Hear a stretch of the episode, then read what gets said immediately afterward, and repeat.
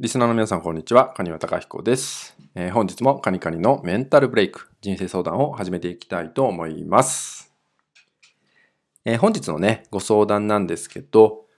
えー、ネガティブのループにはまってしまって、なかなか抜け出すことができません。え自分を肯定する考え方だったりとか、え自分を責めない考え方っていうのを意識して、え取り組んでいるんですけど、えなかなかうまくいかず、どうしていいかわかりません。よろしくお願いします。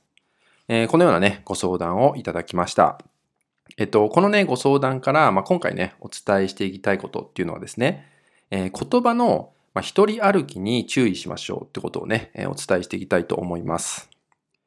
まあ、特にこのマインドとかね、えー、メンタルの世界の話だと、えー、自己肯定感を高めるとかね、えー、自分を否定しない考え方とか、自分を愛する考え方、えー、どんな自分もえー、受け入れる考え方とかね、まあ、いろんな言葉がね、あるんですよね。で、えー、注意していただきたいのが、まあ、そのね、えー、素敵な言葉だったりすると思うんですよ。そういう言葉を聞くと、安心してね、えー、自分は大丈夫って言ってね、言い聞かして、自分を整えようとするっていうのもね、えー、もちろんいいことだと思います。えー、ただですね、えー、このような、まあ、素敵な言葉、えー、あなたの心を打つ言葉っていうのは、えー、時にですね、言葉だけが、まあ、一人で走り出してしまうってことが起きてしまいます。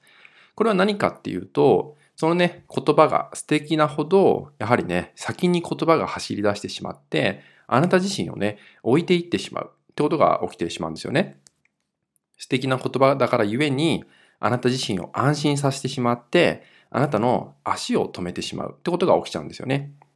なので、一度振り返っていただきたいのが、まあ、例えば、どんな自分も受け入れる。この言葉があったとします。その時にですね、えー、一度ね、振り返っていただきたいのは、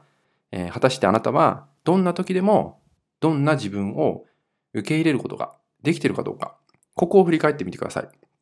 きっと、これができていれば、まあ、悩むってことがね、すごく減ってくると思うし、まあ、解決できると思うんですよね、悩みにおいても。ただそれでも、苦しいとかね、えー、悩みが解消しないとかね、えー、いつまで経っても同じ悩みを抱えてしまうっていう場合ですと、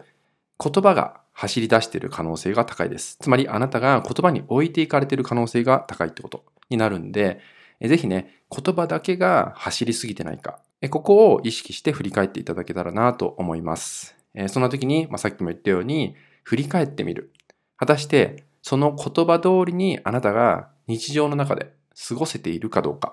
ここをぜひ一度振り返ってもらえると、えー、言葉にね、置いてかれてないかっていうのもね、見えてくるんじゃないかなと思うので、えー、そこにね、まあ、意識を向けていただけたらと思います。